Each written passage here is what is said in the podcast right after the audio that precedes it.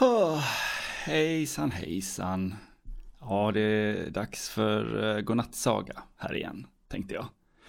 Man kan ju inte få nog av bra godnattsagor. Det är ju så skönt att lyssna på det innan man ska gå och sova. Så man kan liksom få komma ner i varv och bli sådär mysigt trött när man ligger under sitt täcke med huvudet på sin sköna, sköna kudde. Men har du tänkt på hur det skulle vara att sova utan kudde? Eller eh, utan täcke? Eller utan ditt favoritgosedjur? Eller utan din nattlampa? Eller vad det nu skulle kunna vara.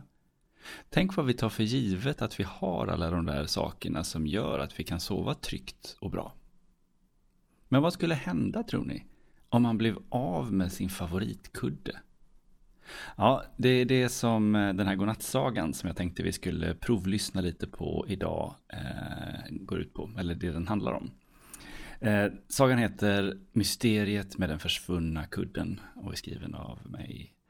Eh, den handlar om en kanin som kommer hem efter en lång dag, sent på kvällen och bara vill gå och lägga sig. Men så är kudden borta. Hur gör man då? Man kan ju inte sova utan sin favoritkudde, eller?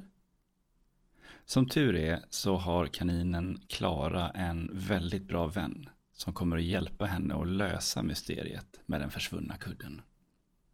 Men vet ni vad, vi lyssnar lite grann. Och eh, ni vet väl som vanligt att ni kan höra hela den här sagan på Spotify och länken finns i beskrivningen till det här avsnittet. Nu lyssnar vi. Det var en vårdag i april som kaninen Klara gjorde den fasansfulla upptäckten att någon hade stulit hennes kudde. Hon hade varit hemifrån nästan hela dagen för att fira en kompis födelsedag. Och när hon kom hem sent på kvällen ville hon inget hellre än att krypa ner i sin säng. Hon var så trött efter en lång och rolig dag.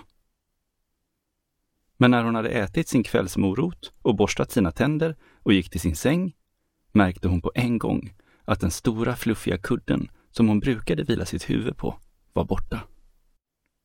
Först tänkte hon att det kanske var hon själv som hade lagt den i soffan. För ibland tog hon sitt täcke och sin kudde till soffan för att riktigt mysa ner sig när hon tittade på sitt favoritprogram Låt oss skutta på TV. Men nej, den låg inte i soffan heller. Ja, ja, den är väl här någonstans. Nu är jag för trött för att leta efter den, sa hon till sig själv och tänkte att hon kunde väl ha något annat som kudde. Hon gick ut i köket, men där fanns ju bara hårda saker. Hon gick in i badrummet och tänkte att hon kanske kunde ta några handdukar som kudde. Hon tog två badlakan som hon vek ihop och la på varandra. Sen la hon sig i sängen med huvudet på handdukarna. Men vid alla skuttiga skoborstar vad det här var obekvämt, utbrast hon och satte sig raskt upp i sängen. Nähä, det där kan jag inte sova på. Jag måste hitta något annat. Hon letade vidare i sitt lilla hus och testade att sova på en stickad tröja, men den var för stickig. Sen provade hon två rullar hushållspapper, men de var för prassliga. Då tog hon en soffkudde från soffan, men den var alldeles för stor och hög. Snork och bu vad det här inte blir bra, sa hon lite argt. Frustrerad bestämde hon sig istället för att sova helt utan kudde. Hon la sig på sängen, kröp ner under täcket och la huvudet på, ja, direkt på sängen. Hon vände och vred sig i ett försök att hitta en bra ställning.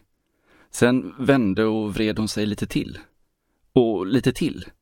Till slut var hennes päls så rufsig av allt vändande och vridande att hon blev helt skuttig. Hon for upp ur sängen och gjorde 18 kaninhopp på stället för att få ur sig frustrationen. Ja, men det här går inte. Jag måste få tag på min kudde, tänkte hon och började frenetiskt rota runt i sitt lilla hus för att hitta den. Men hur noga hon än letade fanns den inte någonstans. Nu började hon nästan bli ledsen. Vad hade hänt med hennes älskade kudde? Trots att klockan var mycket ringde hon sin bästa kompis Stina. Det gick fram många signaler innan en sömndrucken Stina svarade. Stina är inte hemma, ring en annan gång. Dumstrut, klart du är hemma. Jag behöver hjälp, sa Klara. Jaha, varför sa du inte det med en gång? sa en märkbart piggare Stina i andra ändan.